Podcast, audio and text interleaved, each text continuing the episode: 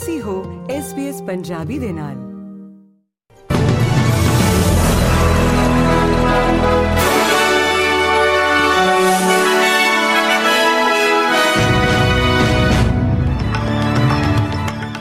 SBS ਦੇ news desk ਤੋਂ ਇੱਕ ਵਾਰ ਫੇਰ ਤੋਂ ਤੁਹਾਡਾ ਸਾਰਿਆਂ ਦਾ ਸਵਾਗਤ ਹੈ। ਅੱਜ ਦੀਆਂ ਕੁਝ ਚੋਣਵੀਆਂ ਖਬਰਾਂ ਇਸ ਪ੍ਰਕਾਰ ਹਨ।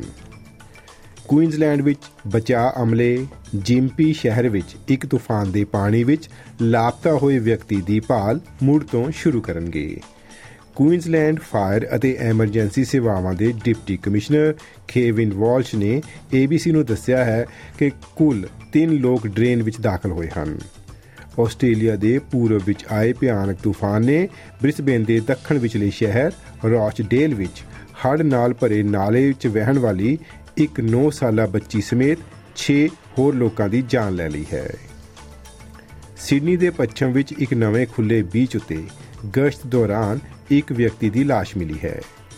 ਐਮਰਜੈਂਸੀ ਸੇਵਾਵਾਂ ਨੂੰ ਬਾਕਸਿੰਗ ਡੇ ਉੱਤੇ ਪੈਨਰਿਥ ਬੀਚ ਉੱਤੇ ਬੁਲਾਇਆ ਗਿਆ ਸੀ, ਜਦੋਂ ਇੱਕ ਵਿਅਕਤੀ ਪਾਣੀ ਦੇ ਵਹਾਅ ਵਿੱਚ ਫਸਿਆ ਪਾਇਆ ਗਿਆ ਸੀ, ਜੋ ਕਿ ਮੁੜ ਤੋਂ ਸੁਰਜੀਵ ਨਾ ਹੋ ਸਕਿਆ।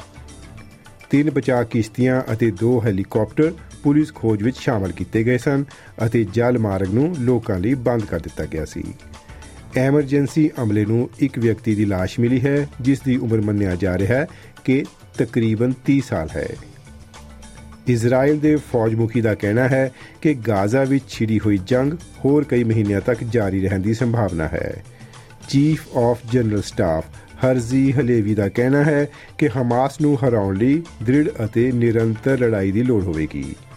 ਗਾਜ਼ਾ ਵਿੱਚ ਹਮਾਸ ਦੁਆਰਾ ਚਲਾਏ ਜਾ ਰਹੇ ਸਿਹਤ ਮੰਤਰਾਲੇ ਦਾ ਕਹਿਣਾ ਹੈ ਕਿ ਅਕਤੂਬਰ ਦੇ ਆਰੰਭ ਵਿੱਚ ਛਿੜੇ ਇਸ ਯੁੱਧ ਵਿੱਚ ਹੁਣ ਤੱਕ ਲਗਭਗ 21000 ਫਲਸਤੀਨੀ ਮਾਰੇ ਜਾ ਚੁੱਕੇ ਹਨ।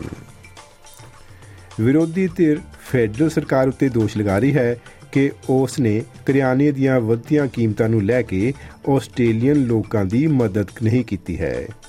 ਲੇਬਰ ਨੇ ਕਿਹਾ ਸੀ ਕਿ ਉਹ ਅਕਤੂਬਰ ਤੋਂ ਖੁਰਾਕ ਅਤੇ ਕਰਿਆਨੇ ਦੀ ਆਚਾਰ ਸੰਹਿਤਾ ਦੀ ਸਮੀਖਿਆ ਕਰਨ ਦੀ ਯੋਜਨਾ ਬਣਾ ਰਹੀ ਹੈ, ਪਰ ਅਜੇ ਤੱਕ ਇਸ ਸਮੀਖਿਆ ਦੀ ਅਗਵਾਈ ਕਰਨ ਲਈ ਕਿਸੇ ਨੂੰ ਵੀ ਨਿਯੁਕਤ ਨਹੀਂ ਕੀਤਾ ਗਿਆ ਹੈ। ਰਾਸ਼ਟਰੀ ਨੇਤਾ ਡੇਵਿਡ ਲਿਟਲ ਪ੍ਰਾਊਡ ਨੇ 2GB ਨੂੰ ਦੱਸਿਆ ਕਿ ਹੁਣ ਸਮਾਂ ਆ ਗਿਆ ਹੈ ਕਿ ਸੁਪਰਮਾਰਕੀਟਾਂ ਉੱਤੇ ਬਣਦੀ ਕਾਰਵਾਈ ਕੀਤੀ ਜਾਵੇ। ਤੇ ਦੋਸਤੋ, ਗੱਲ ਕਰਦੇ ਹਾਂ ਕ੍ਰਿਕਟ ਦੀ।